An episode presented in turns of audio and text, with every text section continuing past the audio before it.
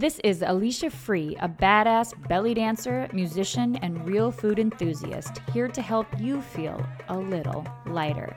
Each show will dive into music that makes us want to dance. We'll share secrets of looking smoking hot in costume and everyday life. We'll dote on delicious whole food that makes us glow. And I'll throw in a damn sexy dance move you can try at home. Keishi Chai of New York City has performed in thirty-nine countries with names like Natasha Atlas, In Excess, Belly Dance Superstars, Raya Brass Band. She's been on Conan O'Brien and made many more screen and stage appearances. She is also a theatrical director, teacher trainer, and award-winning designer. She has extensive training in contemporary dance, physical theater, think about clowns and how that could apply to belly dance, and Silk Road dances spanning from the Middle East to China. She was actually the first U S-based belly dance teacher that ever taught in mainland China. I saw Keishi belly dance to live music a few years ago, and it was gorgeous, classy, and memorable. You can see much more of what Keishi has to offer on keishi dot com. That's K A E S H I dot com. I'll be linking to Keishi's site as well as great videos of her dancing in the show notes for this episode. Keishi co-founded the professional dance company and school Belly Queen, which looks like sometimes it takes place in Ubud in Bali, which is one of my favorite places. Very cool. Keishi also co-founded PURE, which stands for Public Urban Ritual Experiment, a global community focused on healing and social change through dance and music. The website for that is w w w dot pure globe dot org. One of her all-time joys is dancing to live music. So, in two thousand seven, Keishi set up Djam, N Y C, which is spelled with a D, like JIN, a silent D, D J A M, in New York City, a weekly event that has been running since two thousand seven. This event is a chance for dancers and musicians to create and play together. Keishi has also performed with one of my favorite bands, JIN, also spelled with a silent D. I've mentioned Carmine Guida and Melissa the Loud in previous episodes. Melissa the Loud is a hurdy-gurdy player as well as other instruments. They were both part of that wonderful group as well. I believe Keishi has also performed with the adorable smiley drummer Casey Bond that I feature in episode twenty and Dalia Carella, who was featured in episode eighteen. If you enjoy this show with Keishi, please pop over to alicia free dot com, subscribe to this podcast, and check out previous podcast episodes. episodes that just might give you what you're looking for. Keishi, do you have a danceable ritual you would like to share? Danceable ritual. My ritual, I've got a bunch of them, but the one that seems to work for me is choreographing in the shower. I shower twice a day when I first wake up and then before I go to sleep, and I come up with so many ideas. Something about the water falling and letting your mind just go blank is just really, really meditative, and a lot of creativity arises in that situation. So I recommend shower choreography, shower dancing. I usually Usually sit up, meditate, then I'll shower, then I'll come back, I'll get dressed for the day, I'll put makeup on. Well, I don't do that every day, especially now with the pandemic, but today I did it. I got all dressed up as though I was going out to teach or go out to take a class, and then I go about my day. And before I go to sleep, I also jump in the shower again. So I definitely am inspired in the shower, and I am so grateful for hot water. Oh yeah, hot water is nice. Fortunately, since we were all in quarantine when this was recorded, Bradley McDonald, Keishi's husband, was also in the apartment, and Brad is a musician, he's a percussionist, and he's worked with so many belly dancers as well as his wife. So he jumped into the interview. Do you want to jump in, Brad? He has been part of the belly dance world for so many years that he's become an expert, and a lot of dancers, when they're finished performing, they'll ask him for his feedback. Things that I usually talk to dancers about when we're teaching musicality is to just be themselves. Don't worry about being perfect, and don't worry about wearing somebody else's smile. Be yourself on stage. That is so much more impactful than trying to become a character. You're playing a character who is a dancer. It's so much more compelling when somebody is just themselves with all the glorious imperfections and all that kind of thing. And I think it's the same for musicians. Being able to sort of take the ultimate risk of being seen, I think, is the most compelling kind of performer. Well said. Keishi, do you have anything to add to that? I agree. I'm a recovering perfectionist, and It's not easy to just let it all out. And that's often something that I struggle with. Brad, how many years were you in J I N? We played actively a good decade. Yeah, maybe even a little longer. And Keishi, you've been part of so many shows, like big shows. So it just says a lot about both of you showing up. You show up when it's time to show up. You do your best. And even if you have doubt, you have fear, you're not feeling great, you still show up, right? Yeah. So I had a funny story that when J I N came together, because a dancer named Sarah Solstice was organizing a weekly show at this Turkish restaurant in Brooklyn, and uh, had approached Carmine about putting together a band. And I think at the time, Carmine probably knew eight songs. I didn't know any songs. And we had another percussionist who knew a few songs, and we would play for like three hours. And we had to squeeze the most out of that super limited catalog of music. How can you make eight songs last three hours? You have a lot of improvisation and a lot of tangents within it. And so each song ends up being, you know, thirty minutes. And we played and we played, and it terrified me every week because, you know, I was pretty insecure about my playing and still am. But after a year or so of this, I was talking to Carmine, and I was just starting to build my confidence and feel like, yeah, I belong on stage. And I asked him, I was like, so Carmine, of all the different drummers in New York City, you know, why do you choose to play with me? You could play with anybody. And I was really, really hoping that he would say something like, oh, you're so much better than you really are, or than you think you are. And he was like, oh, yeah, yeah, yeah, there are tons of better drummers than you, but I like playing with you. And you know, I had this moment where I was just like, well, shit, that's not what I wanted to hear. Here I am being very vulnerable and in the moment. You just basically confirmed that I'm not that good. So I was like, what does that mean? He was like, you show up. You never hesitate to practice. You never hesitate to do a gig. You want to make this thing happen. And he's like, you're always there and you're fun to work with. And he was like, I would rather work with that person who shows up with joy in their heart than the person who is really technically sound, but maybe difficult to work with. And it took me a little while to process that. And I thought, you know, that is actually a skill and maybe an asset. And I think that's the thing. Like you said it, it's like you just show up. And if you show up and you're positive, you get more opportunities. The more opportunities you get, the better you get. The better you get, if you still maintain that positivity, the more opportunities you get. You know, it becomes a sort of self-fulfilling prophecy or cycle. And the fear doesn't matter as much. And the fear doesn't matter as much. After ten years of fucking up on stage, mm-hmm. making mistakes, missing cues, you realize the world is not coming to an end because I didn't play Melody four times, followed by Smoothie six times, and then, you know, whatever. Things just progress. And you're like, oh no, the world, oh no, I messed up. And then you realize nobody in the room cared. And probably they don't even remember, to be yeah. honest, because I think about when I toured with the Belly Dance Superstars, sometimes I'll meet a dancer and she'll say, oh, you were so fabulous in the hula piece. And then I say to her, I was not in the hula piece. That was Sonia Ochoa's number. Yeah, right? She goes, oh. It's like...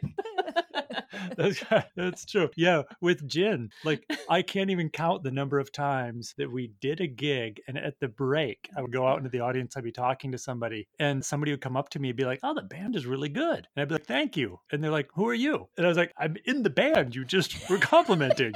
I, it's that happened dozens of times. Right. Yeah, you're so caught up in the moment. You think, is my hair okay? Is my eyelash okay? And then ten years later, people don't even remember if you were in that piece. Yeah. But we remember each other's energy, right? Because we want either more of it or less of it. Well, that's the thing. Yeah, right. It's true. Somebody remembers your face or the exact costume you wore or that ripping little fill you did in a drum solo, like the main details, but they will remember the energy. Right. Yeah, you're right. Mm-hmm. Great points. Any more tips, Brad? It's you do you. Dance as yourself, not as somebody else you're emulating necessarily, but as the best version of you.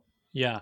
And even if you start through the emulation of somebody else's style, because anyway, we're all kind of emulating something, you know, whatever. I'm like a white guy from Kalamazoo, Michigan, playing music that is not part of the culture in which I grew up. So there's a fair amount of emulation going on. But then I also have to recognize that not being of this culture, uh, unless I dedicate my life to it, I will probably never have sort of like a truth to the way I play because I did not grow up with it. So I have to kind of give myself some permission to be myself and whatever, throw in a hip hop beat, throw in a rock beat, because that is my culture. It is kind of what I grew up listening to, and letting that come through in the music, I think that's a big part of it. But understanding the structure within, the structure in which we all operate, in the context in which we're all sort of performing is key. Even if you're emulating a dancer's style, doing the best you can to learn from that, but then backing off and saying like, well, how do I now take this knowledge and make it a clearer expression of myself? I think doing that with deliberation, embedding yourself in some new vocabulary, integrating it into your body, and stepping back and saying, now that I have this vocabulary, what do I want to say with it as a person? Nice. Have you ever heard the expression,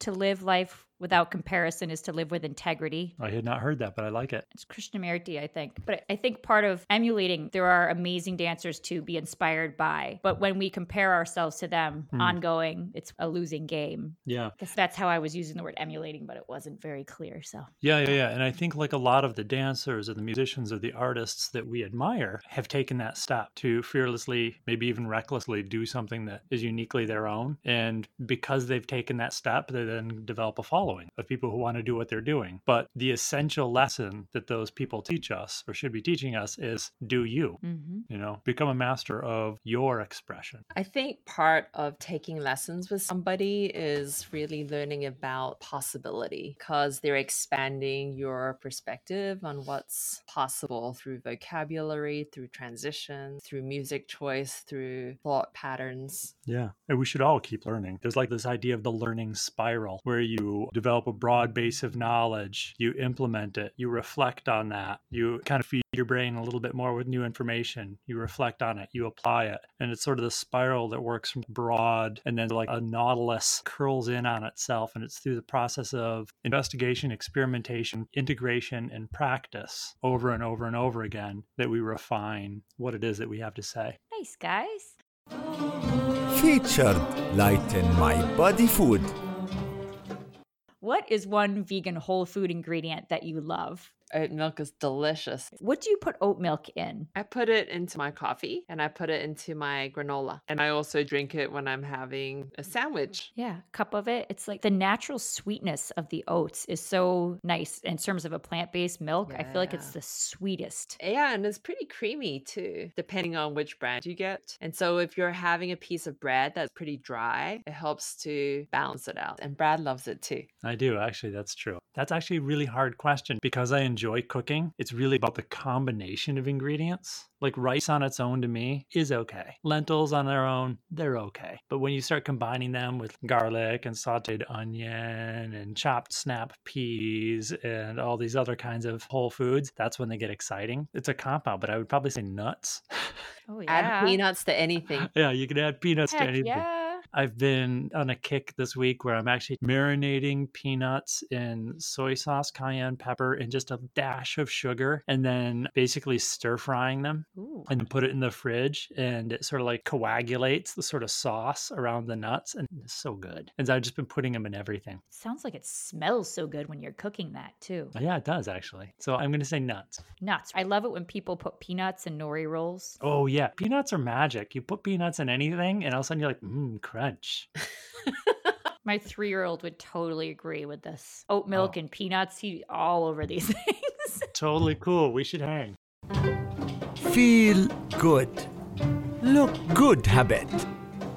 I think Brad can also help answer. Do you have a feel good, look good habit you want to share? I don't know about look good, but feel good, definitely. I exercise every day. I do like body weight and mobility training here at an apartment. I had, I have four ruptured discs in my back, and over the years, like it started to take its toll. So I started getting into trying to figure out what mobility exercises I could do no matter where I was in the world and how I could exercise and sort of build strength along my spine. And that turned into a, the thing that sets me up for the day that I look forward to and I feel feel the best after having done it is some form of exercise that is not a gym, that's not an organized class. It's almost like a form of meditation. It's me doing this thing that makes me feel good for myself, by myself. Brad is so disciplined. I really respect that. And he's able to download programs on the internet and follow them religiously. Like for me, I need an organized class to show up, and I need a live teacher to be staring at me. I need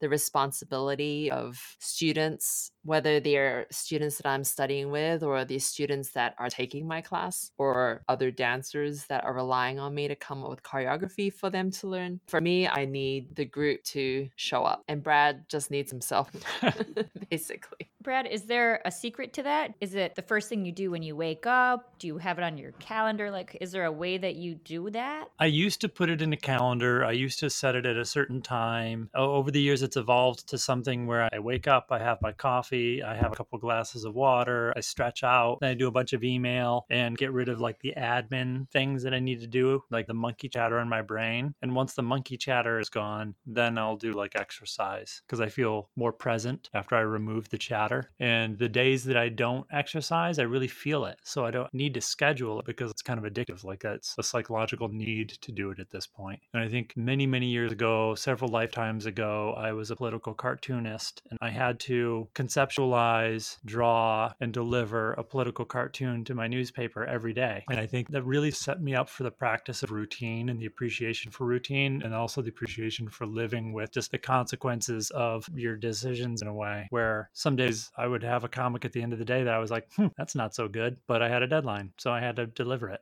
Some days all the gears were firing and I would look at my piece of work and I was proud of it and I'd be happy to deliver it and publish it the next day. But five years of that, I think, kind of ingrained in me this habit, or kind of a need for habit. Mm-hmm. Yeah. And so then now that I don't have that deadline, I just sort of replace it with something else that makes me feel good for me. I'm surprised that you're still able to do it consistently after you open your email. Like, that is impressive. Oh, because I hate email.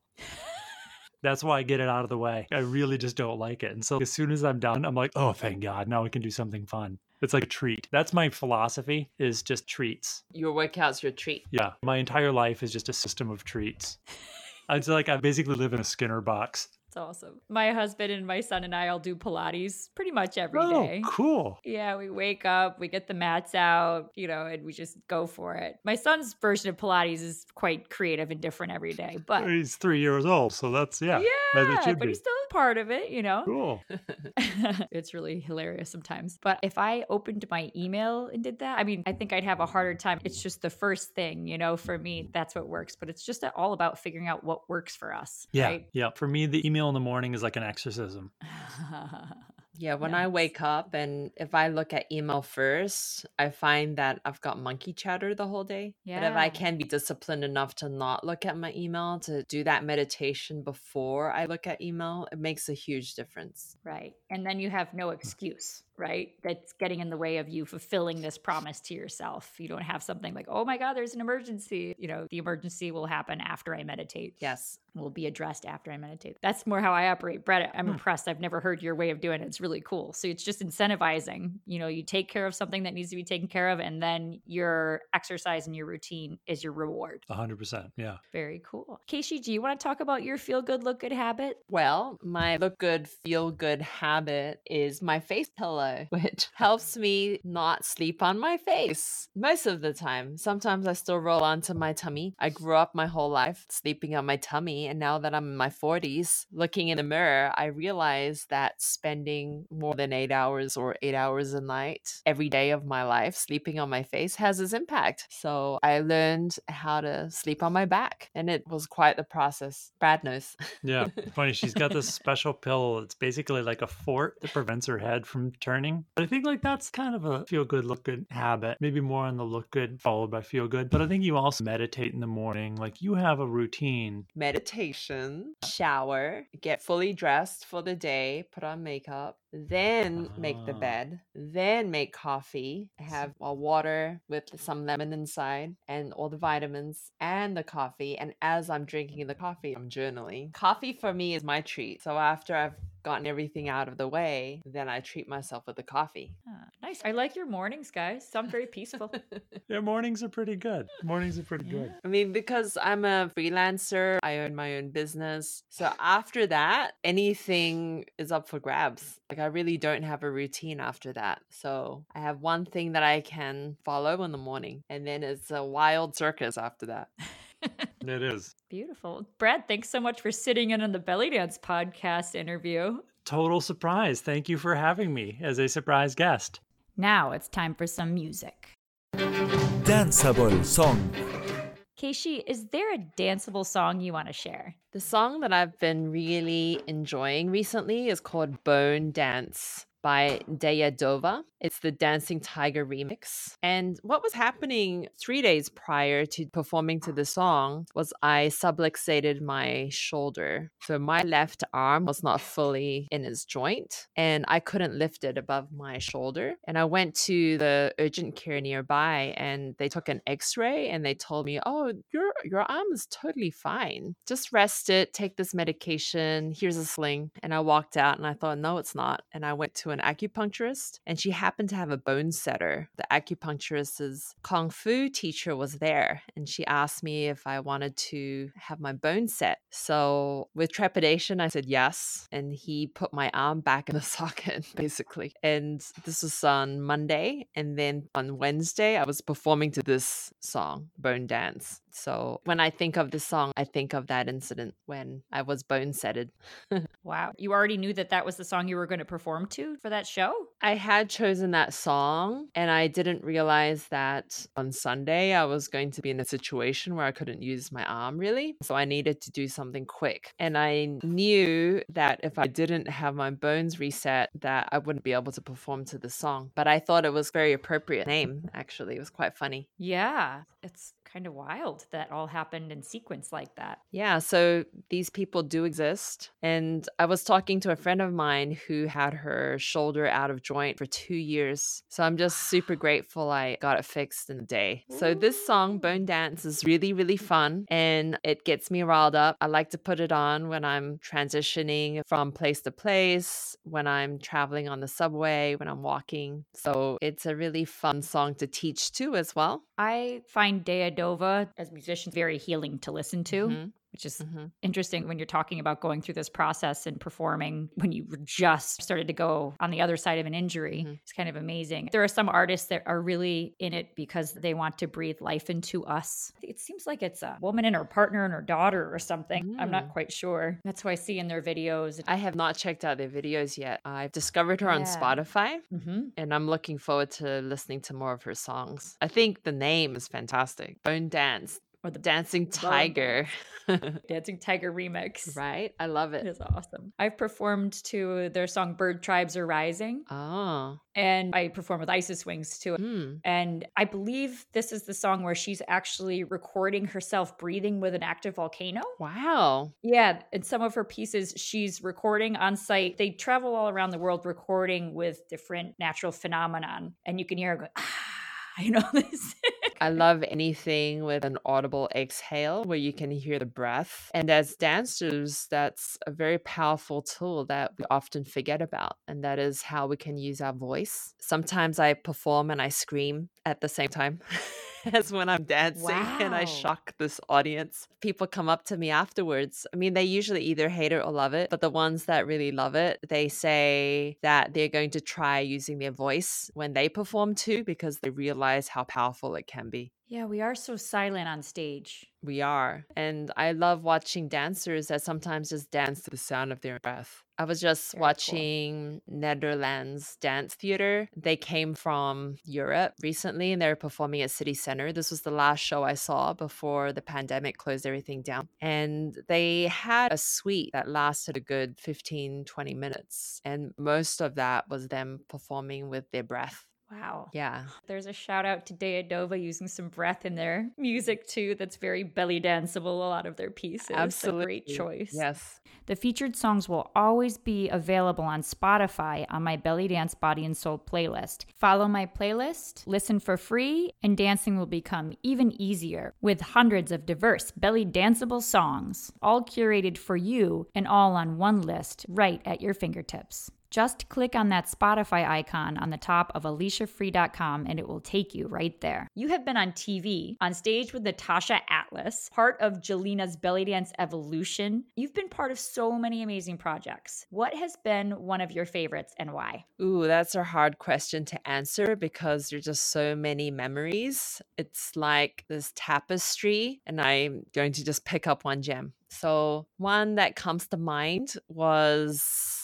going to Mexico City in two thousand fourteen to put on the Pure Reflections Beauty Reimagined show. And this is a show that I toured around the world for about five years. And we went to Japan also, and also to Taiwan. And we collaborate with local dancers, and we determine what is unique about their culture and put that on stage. And so the premise of the show is really about learning to accept our reflection despite the programming that we might receive from the media about what is considered beautiful, and learning how to integrate that so that we can become our most whole self. And the different patterns that we might fall into when we don't feel like we're good enough varies from country to country. For example, in Japan, they work a lot, so it's easy to get addicted to work. Whereas in Mexico, alcohol is more of a problem there, although people drink a lot in Japan too. And then we discovered when we went to Taiwan that some people actually sell their bodies so that they can fuel their shopping addiction.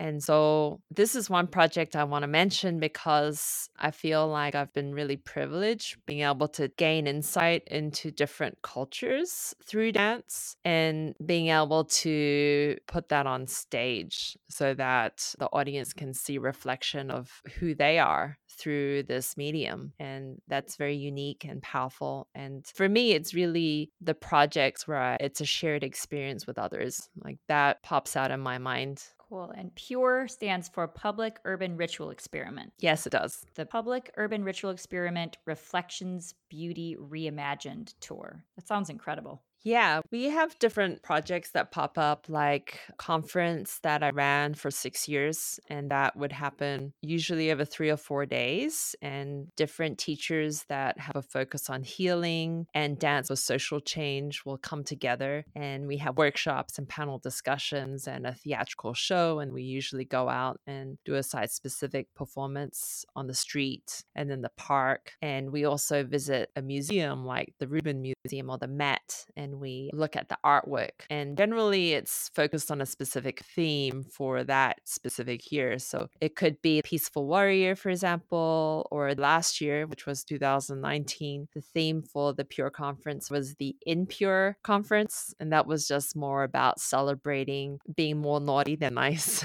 and humor was a big part of it, and color. So we're going to be releasing a video that we shot that was taken outdoors down at the World Trade Center site. That's coming up. My brother shot that, and we just did a lot of John Cleese crazy funny walks. I remember Dalia Carella talking about the Impure conference, and I was intrigued. I'm like, ooh, what a cool name for a conference. Yeah, yeah. So she was one of the teachers, and of course, when I thought of somebody who's gotten in trouble because she's pushed a lot of buttons over the years, she would be great for that specific panel. I think she was a featured teacher for the Pushing Buttons panel.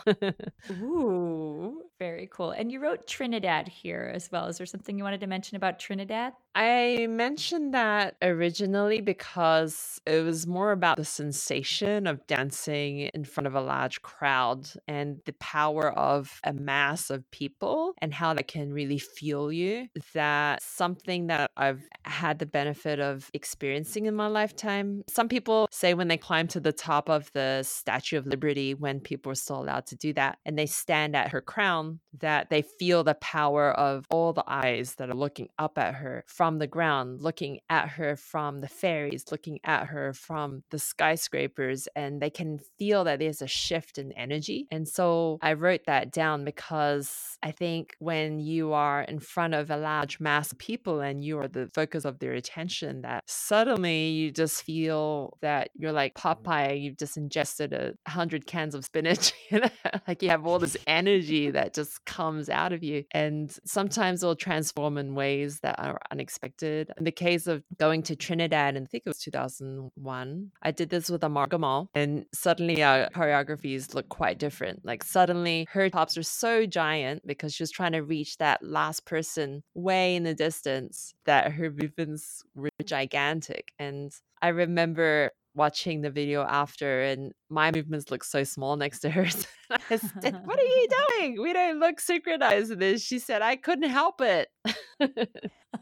I couldn't help all it. All that energy, all the eyes. Yeah, yeah, yeah. What was it like to be part of Belly Dance Superstars in two thousand three? That was a dream come true. I don't have an extensive dance background like all the other dancers that were part of the Belly Dance Superstars. I came into belly dance as an adult, and I see it as my fourth profession. And in many ways, I felt like an imposter, but I felt very privileged too that I had a chance to do this and witness this with my own eyes, because prior to the Belly Dance Superstars, Amara, myself, and Jenna, we were the original co-founders of Belly Queen. We would dream that an opportunity like that would exist, where there was a professional company that could perform on stages that were also shared by companies like contemporary ballet, flamenco, all these other dance forms that are celebrated by the mainstream. And we wanted that for belly dance too. And we thought, yeah, maybe in our lifetime, maybe in the next generation's lifetime, but be able to experience that in my lifetime, I feel very privileged. So I am happy that it happened, and I'm also sad that it's no longer there. And I'm sad that there is no company that's still touring around regularly. Yeah, kind of fell out of the popular realm for a while. I think that there were opportunities for belly dancers through people like Bobby Farah. He was able to bring his Near East ensemble onto stage like Lincoln Center, Avery Fisher Hall, and Town Hall. And this happened in the eighties. I also know Serena Wilson was featured in Lincoln Center Out of Doors, and now she's passed on. And seems like a lot of these opportunities are no longer there. And that saddens me. I feel like this dance form that we hold so dear does deserve a platform that enables it to be more seen. Although I must say, having said that, I do remember in the Super Bowl, that halftime recently, Shakira and J-Lo were donning their hip scarves and shimmying up a storm, you know, so that really helped us as far as interest, enrollment. And of course, there's Belly Dance Evolution too. That is an incredible project as well. And Angelina's doing fantastic things. I just wish that there was a full-time company that could also perform as well and that tours around like Superstars did. Mm-hmm. I never had the chance to see a show. Mm. Missed it. So I also hope that it comes up for many reasons. In addition to, I would love to see that big production with all the different genres of belly dance in there and such amazing dancers. And yeah, it'd be really cool. I'm so glad you got to be part of it. Yeah, I do feel very privileged. I keep saying that. I sound like a broken record, but I... had a unique peep into what it's like to dance with a lot of other dancers on stage, whether it's a variety show in the case of the Belly Dance Superstars, or a show that has a specific storyline with a beginning, a middle, and an end, like my own shows with PURE or with Belly Queen, because we also put together Journey Along the Silk Road, and that's about a princess who's trying to save her dying mother, the Empress, and she needs to collect three magical ingredients to create the potion to save her mother. And that is also a show I toured for about five years. And we took that to Europe, to Japan, to Thailand, to Australia. And that is also a very fulfilling project that involved many dancers. We would work with local cast. And it's a lot of work. It's like climbing Mount Everest, but it's also very fulfilling as well. And so... yeah, I'm not sure when that will happen again, but one day.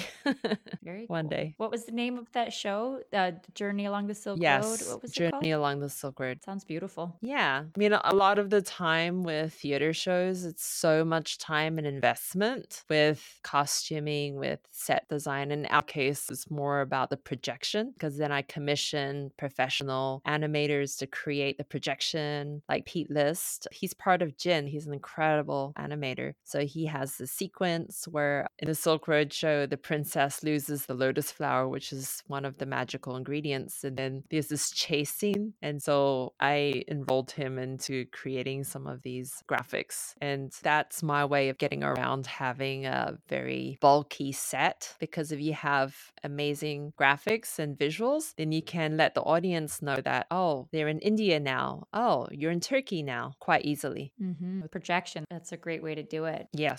You mentioned test of endurance too with Belly Dance Superstars. Did you want to say anything about that? Yes. In two thousand three, when I was touring with them, we averaged about three to five hours sleep a night, and we were on the road for a couple of months. So that was definitely a test of endurance because the food we were eating was not ideal either. A lot of the time, the dancers were surviving off Twizzlers and lettuce because we would stop at gas stations and then they would go out, they would eat chocolate, and then we would just cram into this bus and sit for hours and hours. hours because we would drive for seven hours sometimes, and our schedule was hard because we would get to a venue about three o'clock in the afternoon. We would start checking between maybe four to six, put on makeup, eat dinner, then go on stage. The show would start at eight. The show would end at ten. Then we'd have to pack up and would pile back onto the bus. It was more like an airport shuttle, it was small. And then we would drive from eleven to maybe one or two in the morning. Then we'd pile out. We check into the hotel. And it depends what time we have to wake up because we did a lot of morning shows as well for the news. So you might sleep from three a.m. to six a.m. and then do a morning news segment. And then you'd get back onto the bus. It was a test of endurance for sure. And it looks so glamorous on the outside. We've got our makeup on with our costumes. And, you know, when you look a little deeper, then you realize, oh my God, we're traveling in the summer. We're sweating our asses off. We're trying to air out our costumes and our bus stinks, you know. We have all our bras like suction cupped to the windows. That's a great visual, actually. Yeah, because there's nowhere else to air out our costumes, right? You know, that's part of why I have the vegan whole food ingredient in these shows is because I've noticed backstage at the shows that I'm in and with the troupe that I used to be in, people just ate crap yeah. and they wouldn't eat mm-hmm. before they went on or after the workshop or in between workshops. They just wouldn't eat Twizzlers and lettuce. Like that's exactly it. And chocolate. And I'd have my food, you know, I have my quinoa or whatever I'd made. I'd pull it out and try to hide because I didn't want to make anybody hungry. But I'm like, oh, why is there this culture of just eating crap or not eating when we're athletes, right? You know, so that's part of why I've brought it into the shows too. Yeah, absolutely. But I know why the dancers were gravitating to the sugar. It was because they were just tired. They were just really tired and they just wanted sugar. Right. And it was a gas station option. I mean, if you're touring like crazy, that also makes sense. We're touring through middle America. And this was two thousand three. And so there were not as many vegan options. There certainly was no oat milk that existed at that time. And so Georgianne, who was vegetarian, she had very, very slim pickings when it came to food. So that's basically what she survived on lettuce. Ugh. Yeah. It's a good life now. We have so much great food in a lot of parts of, at least I should say New York. I don't know about other parts of the U S, but man, I mean, California, of course, great food in different cities. Even with great options too, I see dancers that I'm like, oh my God, are you hungry? They want to look good in their costume. They want to fit into their costume.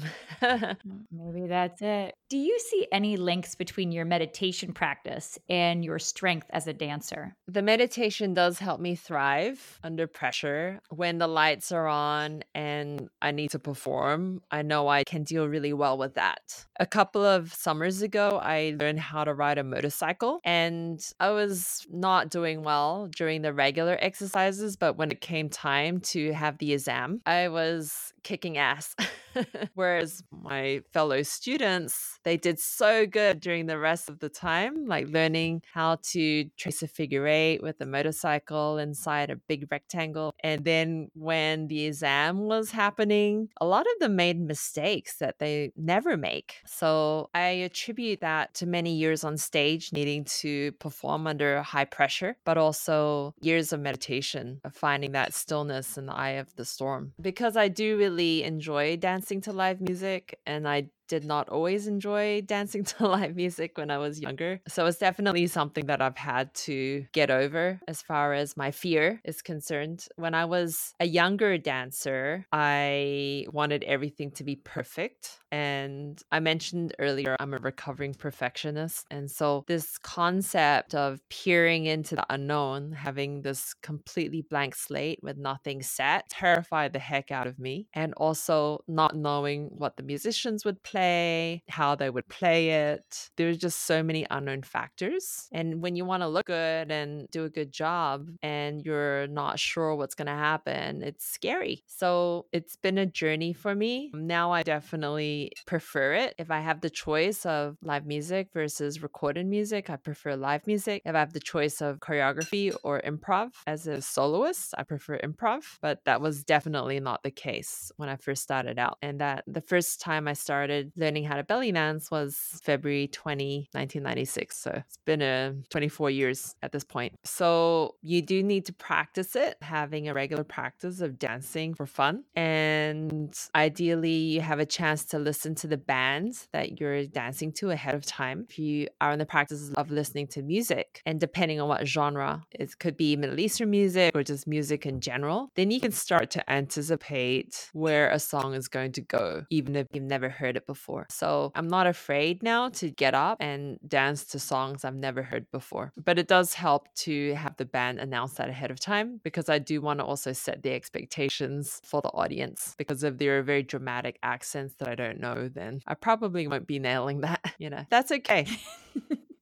I have seen you perform to live music and you are absolutely stunning on stage with a band. Do you have any tips for dancing confidently to live music? And we would also love to hear more about Djam N Y C. Djam N Y C is a regular weekly event that I started in two thousand seven, and it ran at Japan, which is a sushi restaurant in the East Village, until two thousand eighteen. I lose track of the years, but I ran it for ten years. And when I first moved to New York, I saw so much live music and belly dance together. There was Cedars of Lebanon, there was Mezzo Mezzo, there was Grizzly Pear. I mean, in general, a lot of the live music has disappeared. And these days, what is more common is a dancer will dance to her iPod. And then maybe if there are musicians, you have one musician playing by themselves or maybe two. And when I first came to New York, you had full bands, you had musicians playing all night. And I think that even what I witnessed was a scaled down version compared to the heyday, which was in the sixties and the seventies on twentieth Street, where they had music every night and they had music till four a.m. every night. And dancers could get jobs easily. Like Morocco says that even Godzilla would have gotten a job, you know, as a belly dancer. And so I really learned so much through the practice of dancing to a band. And I do my part of trying to continue that legacy by organizing the Djam N Y C events to allow musicians to connect with dancers and vice versa, and to also celebrate different generations. So this is an age positive, body positive, color positive, gender positive event. And dancers who are new to dancing, as well as professionals, are all welcome. And it's a chance for people to celebrate each other. And it's important for the younger generation to have the opportunity to dance to live music. And not only for the dancers, but for the musicians too, because the musicians are aging as well. And the ones who are really, really experienced playing for dancers are older, perhaps because they were around doing all the gigs when it was really hot and there were tons of gigs. And I'm witnessing a split with the younger musicians now and the dancers, that not as many younger musicians have the same opportunities and they're kind of siloed in their own groups. And maybe it's just because it's what they know. They know their sheet music, they know each other, or maybe it's a budget thing. There isn't as much money to go around the more people you have, and venues are fast disappearing for live music. And so it's easier to just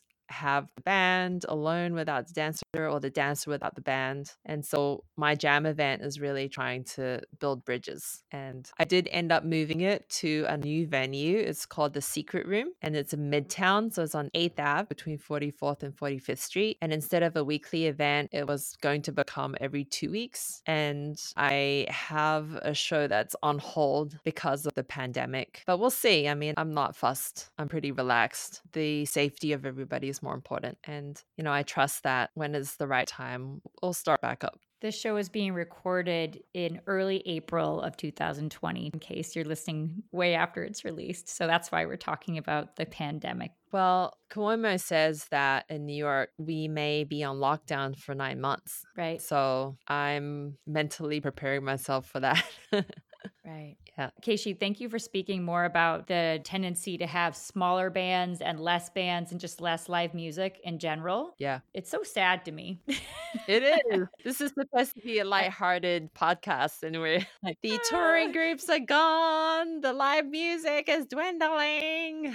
Well, something else is going to emerge from that. You know what I mean? Where there's an opening, things come. But I do talk about that a lot because I am very nostalgic. Cornell Middle Eastern Ensemble was the first band that I was in, and we had like fourteen musicians in it, and it was beautiful. It was just such a joy to be in that ensemble that size. But the D J is winning over and over again, and I love D Js, but I love live music more. So yeah, that's the trend. I mean, I have so much respect for musicians, and it's not an easy profession. My friend Rami, who is now teaching at the Belly Queen School, he's teaching musicality for dancers, and he's teaching drums. He basically lost all his work because of the pandemic, and he was touring with Alsara and the Nubatones, and a lot of their tours to Europe, all of it, it was all cancelled or rescheduled till October. So he's looking around for what he can do, and not only him, I mean, there are plenty of other people in different situations, but it's not easy as a musician. Right. My husband and I went to Burning Man once some years ago, and it was a big growth experience uh-huh. as a performance artist and as a costume lover. I've always loved costumes. Yeah. How have you grown as an entertainer from your Burning Man experiences? Mm. I've only been to Burning Man once. And I really enjoyed the creativity and how people could express themselves, whether they wanted to ride naked on a bike or walk around wearing all the tags of previous Burning Man events they've been to on their body. So that was really inspiring. And for me personally, I got to fall in love with piano music. I was out, it was actually my birthday, and I was on my bicycle, and And you're just out there riding and riding, and you just happen upon whatever, and then you just hop on and you discover, because you just don't really have an agenda. You just show up and meet lots of fun people and discover what is in front of your eyes. And so I happened upon this art car uh, called the Melton John Art Car, and they had this piano that was on the second floor with incredible pianists that are world class, like super famous. And I met one called A D pianist from Turkey. She lives in L A now, and she was up there playing and playing. And, you know, for most of my life, at least my belly dance life, I haven't really considered piano music as an option to want to dance to. And since I went to Burning Man recently, I've been listening to more piano music and performing to it too. So that's how it's affected me as an entertainer. That's fabulous. I only went to Burning Man once as well. And when I did, I was like, great, where are the drummers? Where's the live music? And I couldn't find it. I love that you found pianos on an art car. That is so fabulous. Yeah, I much prefer music where I can hear the actual instruments. And so that's one thing that for me personally, I was not as into with the music that's just j j. Yeah. Every day, morning to night, I was just looking and looking. Where are the musicians? Where are the bands? I want to hear them play with their own hands, with their own right. mouths. Yeah. So you discovered the piano and how that has worked its way into your belly dance life. That's beautiful. Yes. Let's do some dancing. Damn sexy dance move.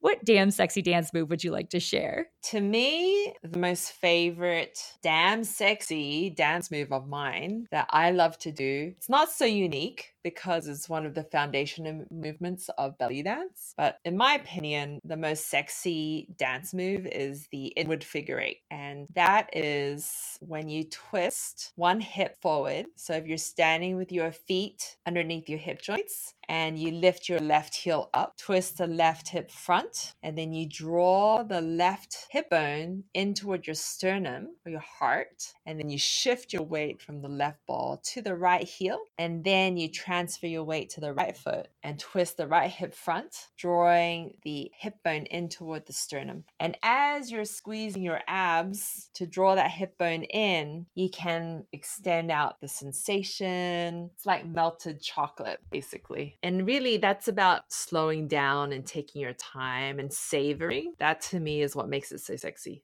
Ah, what I read, inward figure eight. We call that, I think, a forward figure eight or something. Mm-hmm. But, you know, in Ithaca, I should say. Mm-hmm. But yes, the way you just described it, I was doing it too. And it was like, oh, this is really, really nice slow. Mm-hmm. Yeah. So I don't think I do it slow very often. So thank you for just slowing me down there to really just savor that mm-hmm. move. Mm-hmm. It's easier to understand when you say inward too, because forward, I always used to think, but one thing's kind of going forward, even if I'm doing mm-hmm. a backward. Mm-hmm. What do you call the opposite one? Outward. Outward. So it's just an inward and an outward figure eight. Yeah. And if you study, I mean, I don't really do ballet, but they have outward and inward leg circles. So it follows the direction too. So they have on the or and on the down. I don't know if you've ever heard of that, but it's like the ram de jambe, where you take your toe and then you trace a circle on the floor. Actually, that's pretty sexy too. The ram de jambe. So if you plie the left leg, your weight's balanced on the left leg and your left knee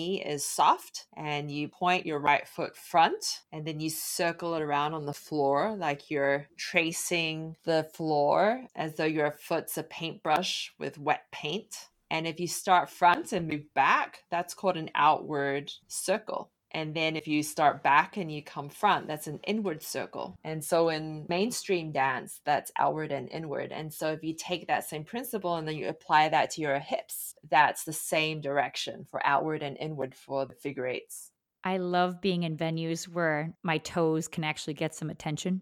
You know what I mean? Where you can actually draw something on the floor with your leg and it's seen. You know, some places where people are sitting and it's really just your shoulders and your chest that are mostly seen above other people's heads in the audience, because we play in bars a lot, you know, places like that. It's not a theater situation, but yes, doing a ram de jambe is so pretty and it feels good too mm-hmm. as a dancer, because all of a sudden you're like, look at this sexy toe and leg. Yes, that's a really great one. Right. Let's play dress up. Make your shine costume tip. What is one costume tip that you want to share? I recommend you always put on your costume first. Test it out. Even if you know that it fits you, maybe it's been a year or a couple of years since you've worn that specific costume and the elastic stretched out, or maybe some beads fell off that you forgot about, because they do that. That's just part of what happens when you have a costume with lots of jangly things on it. Things are going to fall off. And maybe at that moment you thought, oh, I'll get around to fixing it one day. And then that one day comes and you've forgotten to fix it. So yeah, put the damn costume on and try it out. And hopefully it still fits. And then you're not stuck at the place with a costume that's too loose or a costume that's too tight and you can't get into it anymore. So that's my tip. Good point. Because yes, rehearse with your costume on, even if you already rehearsed with that costume on, but you haven't rehearsed with it on for some time. Yeah, things happen to costumes, right? Depending on how you store them. You know, like sometimes velvet will stretch and the elastics will loosen. Like that just happens, even if you don't touch it. Great point. Tell us about something exciting that you have coming up. And again, this is being recorded in April two thousand twenty, New York. So yes, what do you have coming up that's exciting for you? Well, we did just launch our online platform with a very full schedule this week. And one thing I'm loving about having an online platform is I'm able to include musicians, because so many dancers I know are interested in learning how to play music and learning more about music. And it's more of a specialized topic. And for four forty Studios, which is where I've rented space since two thousand four, they have a no drum policy. And so I'm very limited with how much live music that I can include in my classes. And so the fact that we can go online and everyone can connect through Zoom. And some of my teachers that are also my friends, who are amazing musicians that no longer live in New York City, they can be involved. Like Rami, for example, he used to teach drum classes maybe in two thousand ten I want to say, at Japan. We used to have him teach down there in the sushi restaurant because he couldn't do it at four forty, where the Belly Queen school is, because of the no drum policy. And so that happened mostly because I wanted to learn how to drum and become a better musician and get more in tune with the music. And now he lives in Massachusetts, and with Zoom, he's able to still teach. And I love it. And we don't have the policy that we have to adhere to. So that's really great. So he's going to continue teaching that. And then you don't have the pressure of rent and overhead, because renting space in New York City is expensive. And so it enables us to get more creative with the different topics that we might want to offer. And another musician friend, his name is Ari Marcus, and he is completing his PhD in Arabic music. And he is giving a talk on Umm Kulthum and Muhammad Abd al-Wahhab. I'm sure people would love Love to hear that. So that's coming up too in the future. Cool. Rami Al Asr and Ari Marcus. Great. And how did that class go the other day with Rami? It was fun. I mean, he's so knowledgeable and funny, and it's a subject that people are really interested in and want more of. So how could people find out more about that workshop, the Rami Al Asr workshops? They can go to the Belly Queen site, so belly queen dot com. All the Great. Class listings will be put up there. And my intention is to eventually build to a situation where we have some music class every day. We have dance every day Ooh. Right now, but to have like a music practice in the afternoon where people can jump in there and even maybe have a drop-in practice. And then there'll be focus workshops as well, where he's really giving individual attention to specific people about how they're hitting their drums and the angling of how it's positioned on their lap. Because you really do need a teacher to give you that feedback to help you progress. But then there'll be other classes that are more open, where it's more lecture-based, perhaps like the Muhammad Abd al-Wahhab and Umm Kulthum, with a concert after where people can dance to the music. Yeah. Very cool. And so, Keishi, what instruments do you play? I'm learning the ney, or the nai. Ooh. Uh, the Arabic musicians call it nai, and the Turkish musicians call it ney. So basically, it's a hollow reed. It is basically a pipe with a couple of holes punched into it, and it is freaking hard to get a sound out of it. They say that's half the battle, just to get a sound out of this instrument. It's one of the hardest flutes to play in the world, and so I managed to get some sounds out. I'm trying to make my sounds more consistent, and I'm learning Lama Bada right now, which is a famous song in the Samai rhythm, and the Nahawan Makam, which is the Arabic modal scale, or Nehevent is the Turkish name for that makam. And I'm also playing darbuka. Yeah, so I play drums, I play finger cymbals, and I play the flute, the ney or the nai. I have a whole nai set, and I still haven't gotten a sound out of it. So good on you, girl. I suggest perhaps studying with Ari. You know what? I bet Ari could probably teach a nai workshop, and the topic can be how to get a sound out of your nai, you know? Yeah, and people could practice with like beer bottles or whatever they have around if they don't have a night.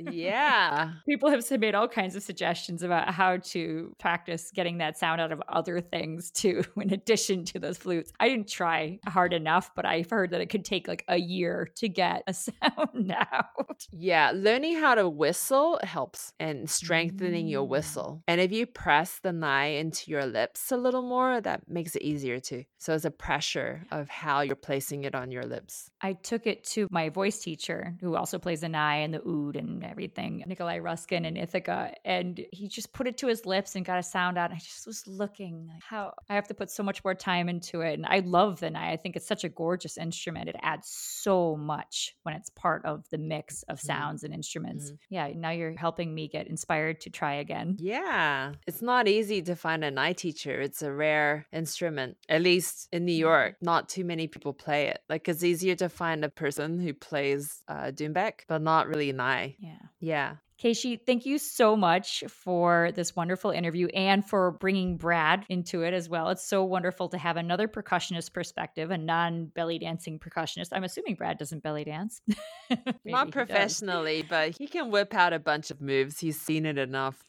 Well, it's been really great to hear your experiences, you know, traveling with the Belly Dance Superstars and traveling with your own productions and creating amazing shows. So thank you so much for sharing yourself with us. No problem. It was my pleasure. Thank you.